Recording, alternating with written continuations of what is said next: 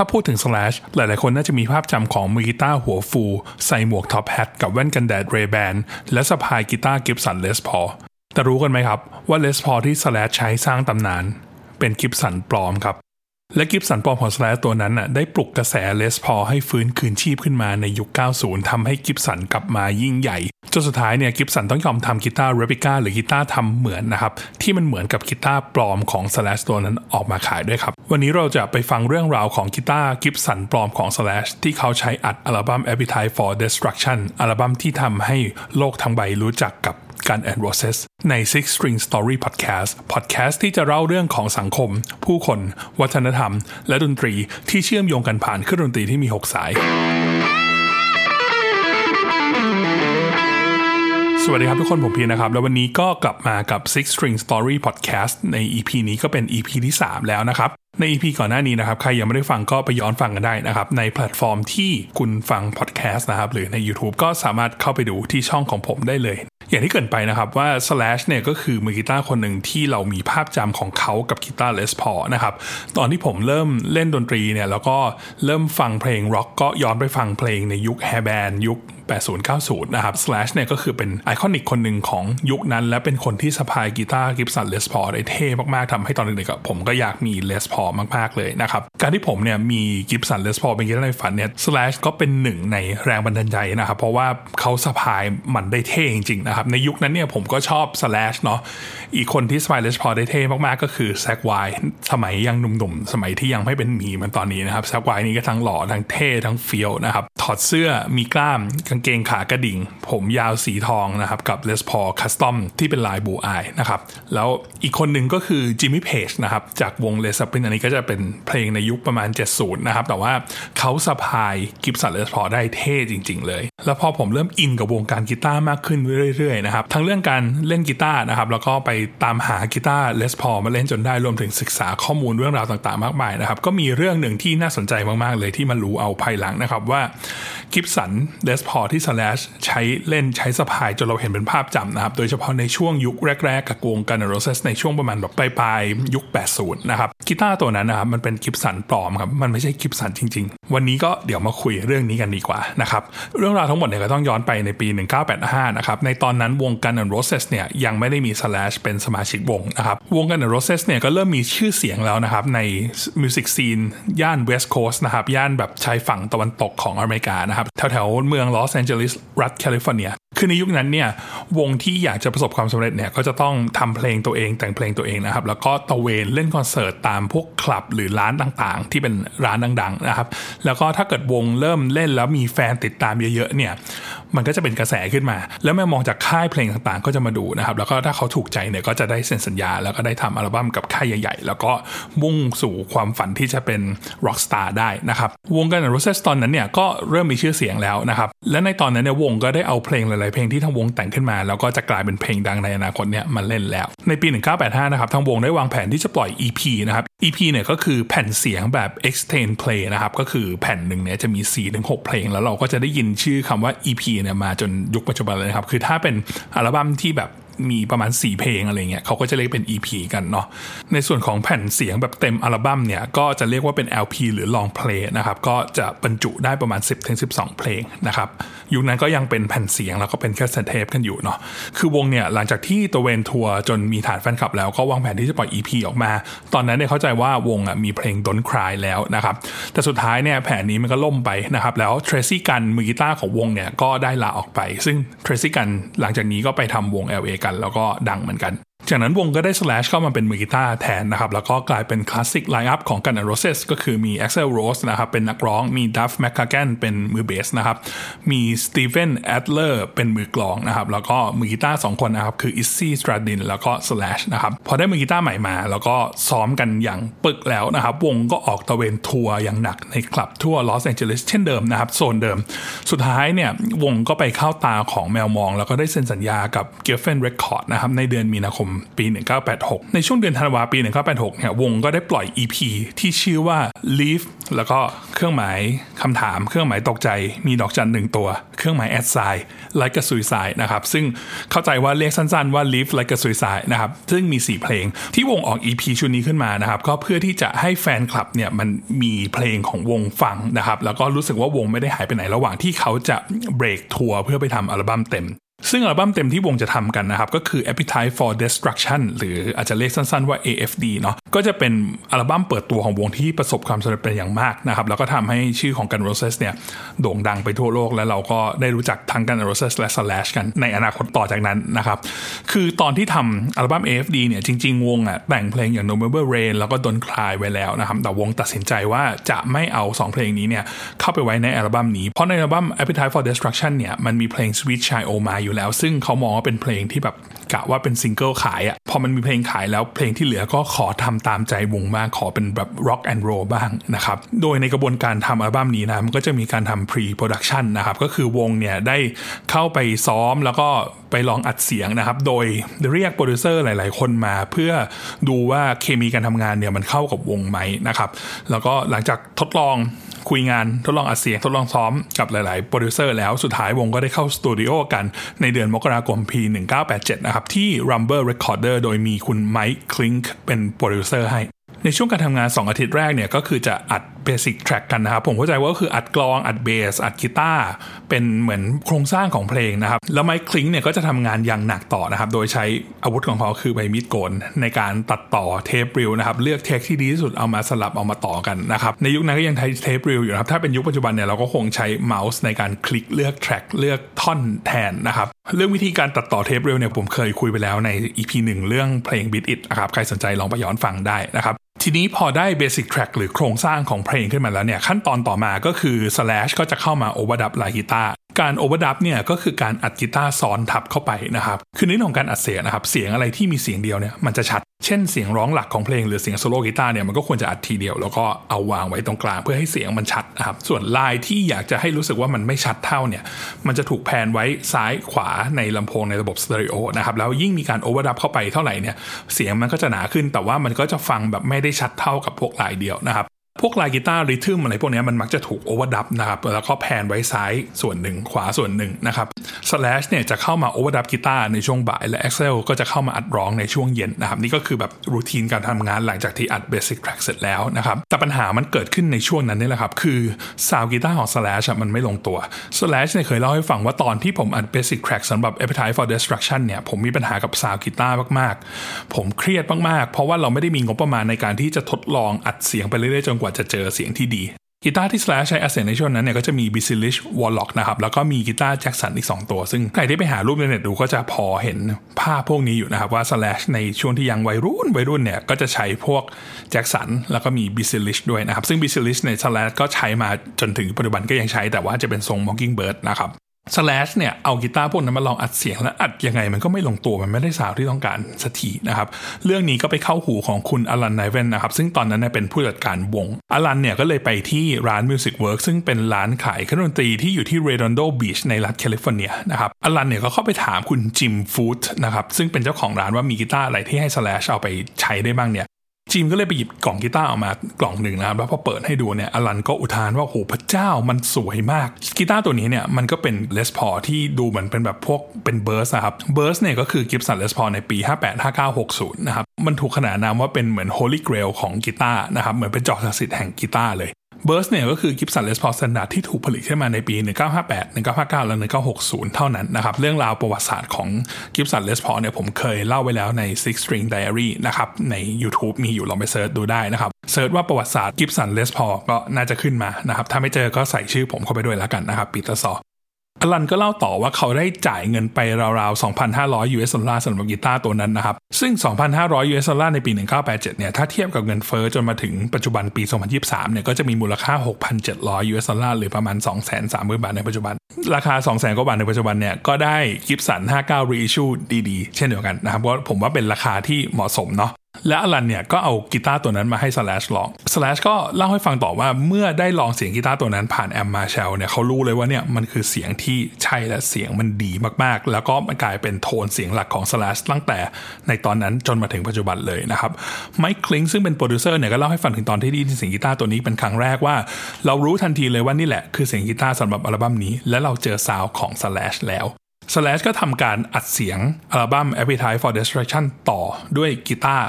ตัวนี้นะครับกับ amp Marshall ร้อยวัตต์นะครับซึ่ง amp Marshall เนี่ยก็ถูกเช่ามาจากบริษัท Studio Instrument Rental ใน LA ใน Los Angeles เช่นเดียวกันนะครับขอเล่าถึงเรื่อง amp กันสักนิดหนึ่งนะครับ เพราะว่ามันก็เป็นตำนานเช่นเดียวกันนะครับ กับ amp ที่ถูกใช้อัดอัลบั้ม Appetite for Destruction นี้นะครับ โดยในขั้นตอนการทำ pre-production ของ Appetite for Destruction เนี่ยก็คือ Slash เนี่ยได้เช่า amp มาใช้ลองซ้อมลองอัดเสียงดู โดยตอนนั้นเนี่ยทีมงานของ SIR หรือ Studio Instrument Rental เนี่ยเอา amp ให้ Slash ลอง แล้วก็เขาถูกใจสต็อกเบอร์ 39 amp เบอร์ 39 ของ SIR เนี่ยเป็น Marshall Super Tremolo นะครับ ซึ่งไอ้ Super Tremolo เนี่ยมันจะมีหลอดเพิ่มขึ้นมานะครับใช้ในการขับวงจรเอฟเฟกต์ Tremolo เนี่ยแต่ว่า Tremolo อะชาวร็อกเขาไม่ค่อยใช้กัน ทาง SIR เนี่ยก็เลยโมไอ้หลอดหลอดนั้นนะมาเพิ่ม gain stage ให้กับภาค preamp แทนนะครับ ผลลัพธ์ที่ได้คือมันก็จะมี gain ที่มากขึ้นเสียงก็จะแตกมากขึ้นนะครับ นอกจากนั้นยังโม master volume เอาไว้ใน amp เบอร์ 39 นี้ด้วยนะครับ ก็คือสามารถที่จะ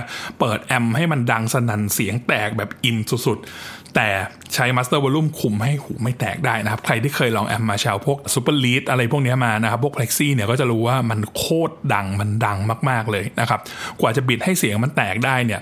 หูเราจะแตกก่อนนะครับ ผมเคยมีแอมรุ่นเนี้ยอยู่ในห้องนะครับ แล้วผมพยายามจะบิดให้มันแตก บิดไปเนี่ยแอมยังไม่แตก แต่ว่าหน้าต่างไม้ผมสั่นคือๆจนผมไม่กล้าบิดต่อแล้วนะครับ สุดท้ายก็ขายนะครับเพราะเล่นไม่ได้นะครับ แต่แอมมาแชลพวกเนี้ยถ้าเราบิดจนได้ที่จริง ๆ มันจะได้เสียงที่มันอิ่ม มันมีพลังแล้วก็เพราะมากๆนะครับ Slash ก็ถูกใจเจ้าแอมเบอร์ 39เนี่ยแหละครับ แล้วก็ไม่ใช่แค่ Slash คนเดียวนะครับ เพราะก่อนที่ Slash จะถูกใจเบอร์ 39 เนี่ย George Lynch อีกหนึ่งในสุดยอดมือกีตาร์ในยุคนั้นนะครับ เคยเช่า amp นี้ไป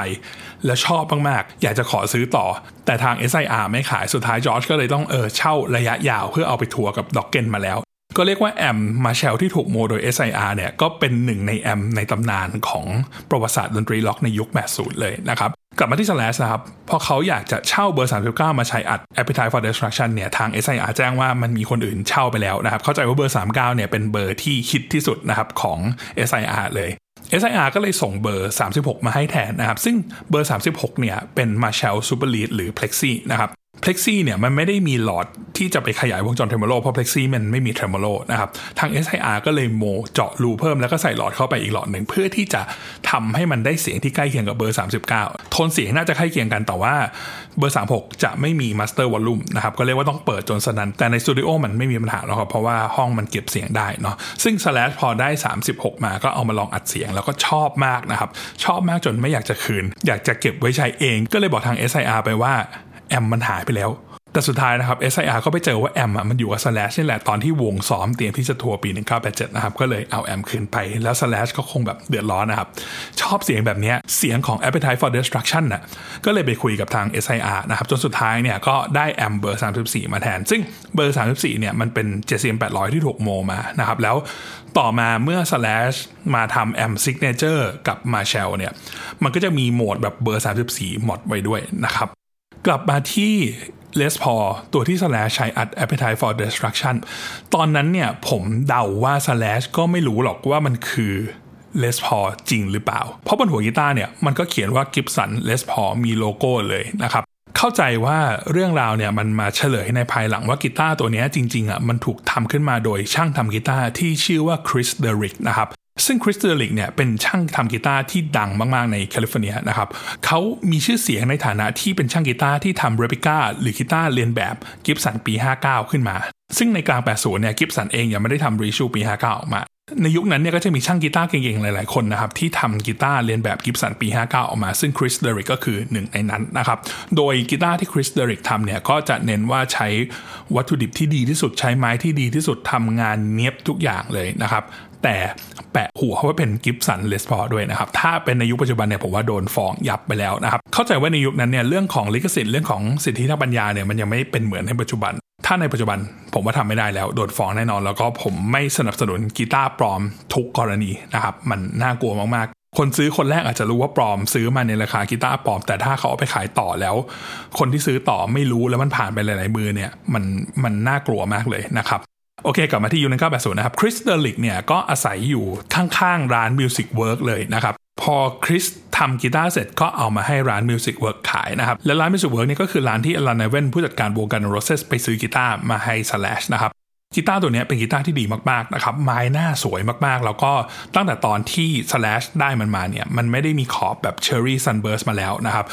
สีไม้หน้าเนี่ยก็จะออกเป็นพวก Dirty Lemon เลยนะครับ คอเนี่ยค่อนข้างอ้วนนะครับ คอเหมือนกีตาร์ Les Paul ปี 58 นะครับปิกอัพเนี่ยใช้เป็น Seymour Duncan Alnico 2แบบ Zebra มานะครับ ซึ่ง Zebra เนี่ยก็คือปิกอัพแบบสลับสีนะครับ คอยหนึ่งสีขาว คอยหนึ่งสีดำแล้วก็ไม่ได้มีตัวปิกอัพ cover ที่เป็นเหล็กติดมาด้วยนะครับ ซึ่งไอ Seymour Duncan Onico 2เนี่ยมันก็จะกลายเป็นส่วนหนึ่งของซาวของ Slash มาจนปัจจุบันเลยนะครับ มีเกร็ดมาเล่าให้ฟังนะครับ Alnico two คืออะไร Alnico two เนี่ยก็คือชื่อของแม่เหล็กที่ใช้ในการทำปิกอัพนะครับ เราจะได้ยินบ่อยๆ ก็คือ a l n i c o 2 a l n i c o 3แล้วก็ Alnico five ซึ่งเราจะได้ยินในสเปคของปิกอัพกีตาร์ไฟฟ้านะครับ a l n i c o เนี่ยคือโลหะผสมนะครับที่มีส่วนผสมของ Al Al นะครับก็คืออลูมิเนียม Ni นินะครับก็คือนิกเกิลแล้วก็ Co โคคือโคบอลต์นะครับซึ่งมันถูกคิดค้นมาตั้งแต่ในช่วงยุคแบบ 1920 แล้วนะครับส่วนตัวเลข 235 เนี่ยมันเป็นตัวเลขที่บ่งบอกอัตราส่วนของส่วนผสมของตัวโลหะนะครับอลูมิเนียมนิกเกิลโคบอลต์เนี่ยแต่ละสูตรมันมีอะไรกี่เปอร์เซ็นต์บ้างอะไรประมาณนี้นะครับแต่ว่ามันไม่ได้บ่งบอกถึงคุณสมบัติของแม่เหล็กนะครับเลขเยอะไม่ได้หมายความว่าสนามแม่เหล็กมีกำลังมากกว่าเลขน้อยนะครับ เราจะเจอบ่อยๆก็คือ 235 Alnico 2เนี่ยมันจะมีคุณสมบัติที่ output น้อยนะครับ เสียงความถี่ต่ำเนี่ยชัด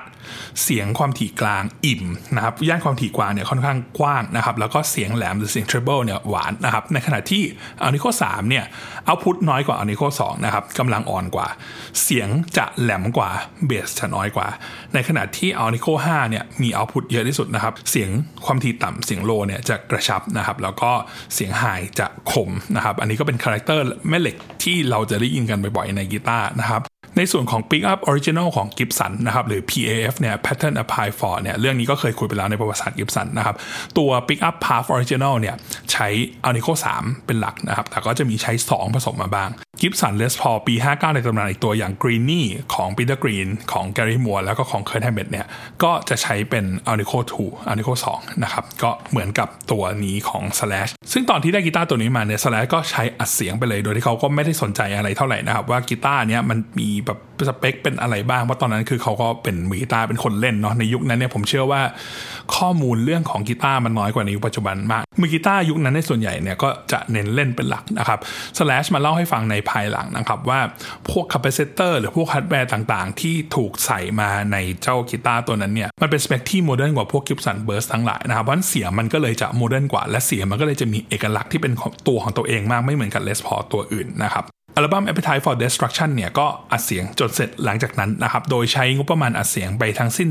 370,000 US ดอลลาร์นะครับ หรือเทียบกับเงินเฟ้อในยุคปัจจุบันก็จะเป็นงบราวๆ1ล้านเหรียญหรือ 36 ล้านบาทนะครับ อัลบั้ม Appetite for Destruction ถูกปล่อยออกมาเมื่อวันที่ 21 กรกฎาคมปี 1987 นะครับ โดยช่วงแรกเนี่ยยังไม่ได้รับการตอบรับที่ดีเท่าไหร่นะครับ จนกระทั่งปีถัดมานะครับ วงเริ่มทัวร์หนักขึ้นเรื่อยๆนะครับทำให้เพลงเนี่ยก็ได้รับกระแสตอบรับที่ดีนะครับ หลายๆเพลงถูกเอาไปเปิดในวิทยุนะครับ ไม่ว่าจะเป็น Welcome to the Jungle Paradise City หรือ Sweet Child O' Mine นะครับ จนสุดท้ายอัลบั้มเนี่ยขึ้นอันดับหนึ่งบน Billboard 200 ชาร์ตเลยนะครับ แล้วก็กลายเป็นอัลบั้มเปิดตัวของวงหน้าใหม่ที่ขายดีที่สุดโดยขายไปมากกว่า 30 ล้านก๊อปปี้ทั่วโลกเลย Guns N' Roses เนี่ยก็กลายเป็นวงหน้าใหม่ที่ hot ที่สุดในยุคนั้นนะครับ รวมถึง Slash ก็กลายเป็นมือกีตาร์ฮีโร่ที่ hot สุดๆ เช่นกัน ภาพของเขากับเลสพอที่ไม่ใช่กิฟสันเนี่ยก็ถูกเผยแพร่ออกไปทั่วอเมริกาและทั่วโลกนะครับ ไม่ว่าจะผ่านนิตยสารหรือมิวสิกวิดีโอนะครับ น่าเสียดายนะครับ ที่คุณคริสเดริกผู้ที่สร้างกีตาร์ตัวนี้เนี่ยเสียชีวิตในปีถัดมาหลังจากที่ Slash ซื้อกีตาร์ของเขาไปนะครับ ถึงคุณคริสจะเสียไปแล้ว แต่กีตาร์ของเขาก็ถูก Slash เอาไปสร้างประวัติศาสตร์หน้าใหม่ของดนตรีร็อกแอนด์โรลแล้วก็ส่งอิทธิพลมาจนถึงปัจจุบันเลย ด้วยความฮอตของ Slash ในช่วงนั้นนะครับ ก็ปลุกกระแส Gibson Les Paul ให้กลับมามีชีวิตชีวาอีกครั้งหนึ่งนะครับ ในช่วงกลางยุค 80 เนี่ย กระแส Gibson เนี่ยเงียบมาก ๆ เลยนะครับ เพราะว่ามันเป็นยุคของกีตาร์หัวแหลมเนาะพวกแบบ Super Strat นะครับ อย่างพวก c h a w e l Jackson Ibanez อะไรพวกนี้แต่ก็เป็น Slash นี่แหละครับที่ทำให้กระแสของ Gibson Les Paul เนี่ยกลับมาฮิตมาก ๆ ในช่วงปลาย 80นะครับแล้วก็ทำให้บริษัท Gibson เนี่ยกลับมาขายดิบขายดีจนกระทั่งปัจจุบันเลยนะครับ จริงๆ Gibson Les Paul กับ Slash เนี่ยผูกพันกันมานานตั้งแต่ตอน Slash ยังเด็กแล้วนะครับ ไม่ใช่ว่าเขาเพิ่งจะมาเจอกับตัวกีตาร์ AFD ตอน Appetite for Destruction นะครับ Slash เนี่ยเคยให้สัมภาษณ์ถึงความมหัศจรรย์ของ Les Paul เอาไว้นะครับว่า Les Paul เนี่ยเป็นกีตาร์ที่มหัศจรรย์นะครับแต่ว่า ในการเลือกใช้กีตาร์ของมือกีตาร์เนี่ยมันค่อนข้างจะซับซ้อนนะ ผมคิดว่าพวกเรามือกีตาร์ส่วนมากพยายามจะหากีตาร์ที่เราเล่นได้สบายที่สุด เราจะทดลองค้นหา แล้วก็เจอความผิดพลาดมากมายในชีวิต อันนี้ผมเข้าใจว่าเขาหมายถึงว่าก็คือซื้อมาลองนะครับแล้วไม่ชอบก็คงก็ต้องขายไปอะไรเงี้ยเพื่อตามหาตัวจบอย่างที่เราเป็นกันอยู่ สแลชเล่าต่อนะครับว่าผมคิดว่าสุดท้ายแล้วผมเลือกเลสพอก็เพราะกีตาร์ตัวแรกในชีวิตของผมเนี่ย ก็เป็นกีตาร์เลนแบบเลสพอเหมือนกัน มันเป็นยี่ห้อ Memphis กีตาร์ผมเลยถูกดึงดูดเข้าหาเลสพอโดยธรรมชาติ ผมไม่ได้มีความรู้เรื่องอุปกรณ์อะไรเลยนะตอนนั้นนะผมไม่ได้รู้ว่ามือกีตาร์คนอื่นเขาใช้อะไรกันบ้างด้วยซ้ำแต่ดูเหมือนผมจะหลงเสน่ห์เสียงของ Les Paul เข้าไปแล้ว มีมือกีตาร์หลายๆคนที่เป็นแรงบันดาลใจของผมที่ใช้ Les Paul ไม่ว่าจะเป็น Eric Clapton Jimmy Page Keith Richards หรือ Billy Gibbons ผมได้ยินเพลง Whole Lotta Love จากอัลบั้ม Led Zeppelin 2 ตอนที่อายุ 7 ขวบ แล้วผมคิดว่ามันคือเสียงที่เจ๋งที่สุดที่เคยได้ยินมา และเสียงนั้นก็มาจาก Les Paul จนทุกวันนี้ผมก็ยังคิดว่านั่นคือหนึ่งในอัลบั้มที่เจ๋งที่สุดอยู่ดี ผมรู้ว่าเสียงมันมาจาก Les Paul เพราะว่าเห็นภาพของ Jimmy Page สะพาย Les Paul Les Paul เข้ามามีส่วนกับชีวิตของผมตั้งแต่ตอนนั้น แล้วผมคิดว่าผมเริ่มหลงใหลเสียงของ Les Paul ตั้งแต่ตอนนั้น ผมมีกีตาร์เลียนแบบ Les Paul อยู่ช่วงหนึ่งหลังจากนั้นผมก็ไปทดลองกีตาร์มากมายหลายรุ่น หลายยี่ห้อเพื่อเรียนรู้ว่าเสียงมันเป็นยังไง แต่ถ้าพูดถึงเรื่องเสียงของผมสาวของผม มันก็กลับมาจบที่ Les Paul อยู่ดี มันเป็นแบบนั้นมาตั้งแต่แรก ที่ Slash บอกว่ามีกีตาร์ที่เลียนแบบ Les Paul อยู่ช่วงหนึ่งเนี่ย ตัวนั้นก็เป็น Les Paul ที่ไม่ใช่ Gibson เช่นเดียวกันนะครับ ซึ่งกีตาร์ตัวนั้นเนี่ยมาอยู่กับ Slash ก่อนที่เขาจะอัดเสียงอัลบั้ม Appetite for Destruction แล้วก็ได้ Gibson ที่คุณ Kris Derrig ทำนะครับกีตาร์ตัวนั้นเนี่ยเคยเป็นของ Steve Hunter สุดยอดมือกีตาร์คนหนึ่งที่เคยเล่นให้ทั้ง Peter Gabriel แล้วก็ Alice Cooper มาก่อนนะครับกีตาร์ตัวนี้ถูกทำโดยช่างทำกีตาร์ชื่อ Peter Max Baranet นะครับซึ่งเป็น Les Paul เลียนแบบที่ดีมากๆทำโดยวัตถุดิบที่ดีที่สุดเช่นกันนะครับเรียกว่าเป็นบูติกีตาร์ในยุคนั้นก็ได้เนาะ Steve Hunter เนี่ยบ้านอยู่ข้างๆร้าน Guitars R Us นะครับSteve Hunter พอจะขายกีตาร์ตัวนี้ก็เลยเอามาขายให้ร้านนี้นะครับ แล้วก็ Roman Rist นะครับ ซึ่งเป็นช่างกีตาร์อีกคนที่ดังมากๆในยุคนั้นนะครับ ก็ทำการเปลี่ยนปิกัพของกีตาร์ตัวนี้ให้กลายเป็น Seymour Duncan เช่นกัน และ Slash เนี่ยก็ได้กีตาร์ตัวนี้ไปจากร้านนั้น โดยเอากีตาร์ตัวอื่นๆของเขาเนี่ยมา trade ไปนะครับ Slash เทรดกีตาร์ตัวนี้มาเมื่อวันที่ 25 กันยายนปี 1985 นะครับ แล้วมันถูกเรียกว่า Hunter Burst ตามชื่อของ Steve Hunter นะครับ แล้วจริงกีตาร์ตัวนี้เนี่ยถูกส่งต่อจาก Steve Hunter มาให้ Slash นะครับ ก็เรียกว่า 2 สุดยอดมือกีตาร์ในตำนานเคยเป็นเจ้าของกีตาร์ตัวนี้ มันก็คือกีตาร์ตัวหนึ่งที่สำคัญมาก ๆ ในหน้าประวัติศาสตร์ rock and roll นะครับ Slash เนี่ยใช้กีตาร์ตัวนี้ในช่วงแรกที่เขาอยู่กัน Roses นะครับ แต่งเพลงฮิตหลาย ๆ เพลงบนกีตาร์ตัวนี้ แล้วก็เอามาเล่นในโชว์ของ Guns N' Roses ก่อนที่จะได้ทำ Appetite for Destruction นะครับสุดท้ายคือ Slash เนี่ยเสียกีตาร์ตัวนี้ไปในช่วงเดือนกรกฎาคมปี 1986 มีหลาย ๆ เสียงลือเสียงร้องอ้างว่า Slash เนี่ยเสียกีตาร์ตัวนี้ไปด้วยเรื่องของยาเสพติด หรือถูกขโมย หรือว่าขายไปอะไรอย่างเงี้ยนะครับ ก็ไม่มีข้อมูลที่ยืนยันแน่ชัดนะครับ แต่ไอ้กีตาร์ตัวนี้เนี่ยล่าสุดเพิ่งถูกเอาไปประมูลนะครับ แล้วก็จบไปในวันที่ 24 กันยาปี 2023 นี้เองนะครับ ราคาเปิดประมูลอยู่ที่ 1 ล้านเหรียญนนะครับ แล้วก็คาดการราคาจบประมูลอยู่ที่ 1.5 ถึง 2 ล้านเหรียญนนะครับ ก็ไม่รู้จบไปเท่าไหร่เนาะ แล้วก็ไม่รู้ว่าใครประมูลไปได้ด้วยนะครับ มันเป็นความลับ เราก็จะเห็นเลยว่าซาวกีตาร์ของ Slash เนี่ยมันหล่อหลอมมาจากสิ่งที่เขาประทับใจตั้งแต่เด็กนะครับกีตาร์ตัวแรกของเขารวมทั้งGibson ปลอมทั้ง 2 ตัวที่เขาได้มานะครับ ซึ่งมีสิ่งร่วมกันก็คือมันมีความเป็น Gibson ที่ดี เป็น Gibson ที่มีโครงสร้างเหมือนพวก Burst นะครับ แล้วก็ใส่ไปกับ Seymour Duncan นะครับ สิ่งต่างๆ ทั้งหลายเหล่านี้ก็หล่อหลอมมาเป็นซาวของ Slash แล้วก็ภาพจำของ Slash กับ Gibson Les Paul นะครับ Slash ก็เอาเจ้ากีตาร์ตัวนี้เนี่ยที่เขาเรียกว่าเป็น Appetite for Destruction กีตาร์เนี่ยเอาไปทัวร์กับวงนะครับ จริง ๆ Slash บอกว่าเขาไม่อยากเอาไปทัวร์เลยเพราะเขาชอบมันมากเขารักมันมาก แล้วเขาเป็นคนที่ไม่ค่อยรักษากีตาร์เท่าไหร่เวลาทัวร์นะครับกีตาร์มันก็จะโทรมเนาะแต่ตอนนั้นเนี่ยก็ยังไม่ได้มีเงินมากนะครับ ก็เลยจะต้องเอากีตาร์ตัวนี้ไปทัวด้วยนะครับ ระหว่างที่เอาไปทัวร์เนี่ยกีตาร์ถูกขโมยไปจากมือสแลชเลย มันมีอยู่โชว์หนึ่งที่สแลชเนี่ยกระโดดเข้าไปในกลุ่มคนดูนะครับ และกีตาร์ก็โดนดึงออกไปจากมือเขา แล้วก็ไอคนนั้นเนี่ยก็พยายามจะหนีออกไปจากสถานที่ตรงนั้นนะครับ ยังดีว่าหน่วยรักษาความปลอดภัยเนี่ยยังไปจับตัวไอคนนี้เอาไว้แล้วสกีตาร์กลับมาคืนสแลชได้นะครับ พอสักประมาณแบบปีครึ่งสองปีผ่านไปสแลชก็เลยทำการretire กีตาร์ตัวนี้นะครับไม่เอาไปทัวร์แล้วเก็บไว้ที่บ้านเอาไว้ใช้อัดเสียงอย่างเดียวนะครับ Slash ก็ต้องมองหากีตาร์ตัวใหม่ที่จะเอามาใช้ทัวร์นะครับในปี1989 เนี่ย Slash ก็เล่าให้ฟังว่าผมไปซื้อ Les Paul Standard ที่เป็น Factory Second มาจาก Gibson 2 ตัว Factory Second ในที่นี้ก็คือกีตาร์พวกแบบหลุด QC ที่ขายไม่ได้ หรืออาจจะมีลูกค้าซื้อไปแล้วส่งกลับมาอะไรแบบเนี้ยนะครับเขาบอกว่าเขาซื้อมาเนี่ยเพื่อจะเอาไปใช้ทัวร์แทนกีตาร์ AFD Slash เล่าต่อว่ากีตาร์สองตัวที่ผมได้มาจากโรงงาน Gibson ก็คือเจสสิก้าแล้วก็สเตฟานีทั้ง 2 ตัวเป็น Les Paul Standard ปี 1987 ในช่วงนั้นเราทัวร์กันเยอะมากๆ ผมก็เลยต้องมีอุปกรณ์ 2 ชุด อุปกรณ์แต่ละชุดจะถูกส่งไปยังสถานที่ที่แตกต่างกัน ชุดหนึ่งอาจจะถูกใช้ทัวร์ในอเมริกา อีกชุดหนึ่งอาจจะส่งไปทัวร์ยุโรป เจสสิก้าจะไปกับชุดหนึ่ง ส่วนสเตฟานีก็จะไปอีกชุดหนึ่ง และทุกวันนี้ผมก็ยังใช้กีตาร์สองตัวนี้ทัวร์อยู่ ตรงนี้นะครับผมเข้าใจว่า Guns N' Roses ในยุคนั้นเนี่ยน่าจะฮอตมากๆ แล้วก็ทัวร์หนักมากๆนะครับก็คงจะมีทัวร์ที่แบบตัววงอะนั่งเครื่องบินเอาได้นะครับแต่พวกอุปกรณ์เนี่ยมันไม่สามารถที่จะขนขึ้นเครื่องบินไปได้หมดนะครับก็เลยจะต้องแบ่งอุปกรณ์เป็นสองเซตเซตหนึ่งไปทัวร์ทวีปหนึ่งเซตหนึ่งก็ส่งไปรออีกทวีปหนึ่งอะไรแบบเนี้ย และ Slash ก็ใช้ Les Paul Standard 2 ตัวนี้เป็นรุ่นธรรมดาออกจากโรงงานเลย เป็นรุ่นที่หลุด QC ด้วยเป็น Factory Second นะครับ ใช้ทัวร์มาจนปัจจุบันเลย แต่ทุกครั้งที่อัดเสียงไม่ว่าจะเป็นกับ Guns N' Roses Velvet Revolver หรือวงไหนๆ ผมก็จะกลับไปใช้กีตาร์ตัวนี้เสมอ เพราะมันเป็นกีตาร์ที่เสียงที่ดีที่สุดในห้อง ตอนที่บันทึกเสียงอัลบั้ม Use Your Illusion 1 and 2 ผมใช้มันอัดแทบจะทุกเพลงเลย ผมจะไม่ได้นะว่าอัดเพลงไหนไปบ้างแต่มันจะแทบจะทุกเพลงเลย แต่ก็จะมีหลาย ๆ เพลงที่ผมอยากจะได้ซาวที่แตกต่างออกไป และนั่นคือจุดเริ่มต้นในการสะสมกีตาร์ของผม ผมมีซิต้าเครื่องดนตรีของอินเดียนะครับ ผมมี BC Rich Mockingbird แล้วก็มี Strut อีก2อสตัว ผมใช้กีตาร์พวกนี้ในหลาย ๆ ส่วนของเพลงในอัลบัม้ม ผมเข้าใจว่า Slash เนี่ยก็คงอยากจะดีไซน์ซาวที่แตกต่างกันออกไป ก็เลยเริ่มเอากีตาร์อื่น ๆ มาใช้บ้างนะครับ แต่ว่าซาวหลัก ๆ ของ Use Your Illusion 1 and 2เนี่ยก็คงยังมาจากตัว กีตาร์ AFD ของเขานะครับและหลังจากที่ Slash ทัวร์ยับเลยเนี่ย Slash ก็เริ่มมีเงินนะครับและอย่างที่เขาบอกนะเขาเริ่มสะสมกีตาร์แล้วตั้งแต่ทำอัลบั้ม Use Your Illusion 1 and 2นะครับ Slash ก็เลยได้เป็นเจ้าของ Burst จริง ๆ หลายตัวนะครับมีตัวหนึ่งที่เคยเป็นของโจเพอร์รี่ซึ่งอันนี้ผมเคยเล่าไว้ในคลิปกีตาร์ในตำนานนะครับใครสนใจลองไปกดดูใน YouTube ได้นะครับ เล่าย่อๆเนาะกีตาร์ตัวนี้ก็คือกีตาร์ของ Joe Perry จากวง Aerosmith นะครับ ซึ่งเป็น original ปี 1959 ที่สีค่อนข้างออกเป็น Tobacco Burst นะครับ ขอบจะค่อนข้างดำ Joe Perry ใช้กีตาร์ตัวนี้สร้างตำนานของ Aerosmith มา แต่มีอยู่ช่วงหนึ่งที่เป็นยุคตกต่ำนะครับ Joe Perry ก็ขายกินไป สุดท้ายกีตาร์ตัวนี้ก็วนมาอยู่ในมือ Slash นะครับ แล้ว Slash เนี่ยก็เอากีตาร์ตัวนี้นี่แหละ ไปใช้ถ่ายมิวสิกวิดีโอเพลง November Rain นะครับ ลองไปดูใน MV November Rain ก็ได้นะครับ ที่ Slash โซโล่กีตาร์เนี่ย ก็คือไอกีตาร์59 ตัวนี้ที่เคยเป็นของ Joe Perry นี่แหละ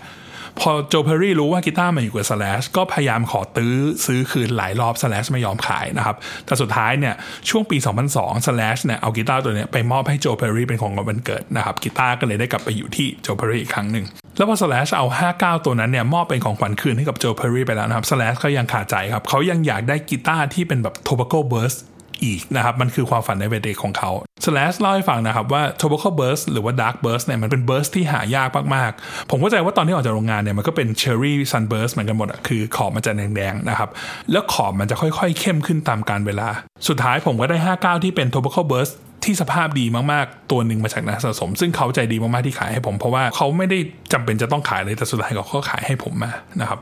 และความหลงไหลใน Tobacco Burst หรือ Dark Burst ของ Slash เนี่ยสุดท้ายเขาก็ได้ร่วมมือกับกิฟสันนะครับทำกีตาร์ในฝันของเขาขึ้นมาในชื่อรุ่นว่า Brazilian Dream ซึ่ง Brazilian Dream เนี่ยมันก็จะเป็น r e s h u e 1958 นะครับฟิงก็บอกเป็น Brazilian Rosewood เหมือนกับ Original 58 เลย แล้วก็สีเนี่ยก็จะเป็น Dark Burst นะครับซึ่งอันนี้ผมเคยเล่าไว้ในกีตาร์ในตำนาน มีกีตาร์ให้ดูมีเสียงให้ฟังใครสนใจลองไปเสิร์ชดูได้ใน YouTube นะครับ นอกจากนั้นใน Slash ก็เป็นเจ้าของ 59 อีกหลายตัวนะครับ มันจะมี 59 อยู่ตัวหนึ่งที่ใช้อัดอัลบั้ม Living the Dream ซึ่งเป็นอัลบั้มเดี่ยวของ Slash ที่ร่วมงานกับ Mike Kennedy and the Conspirator นะครับ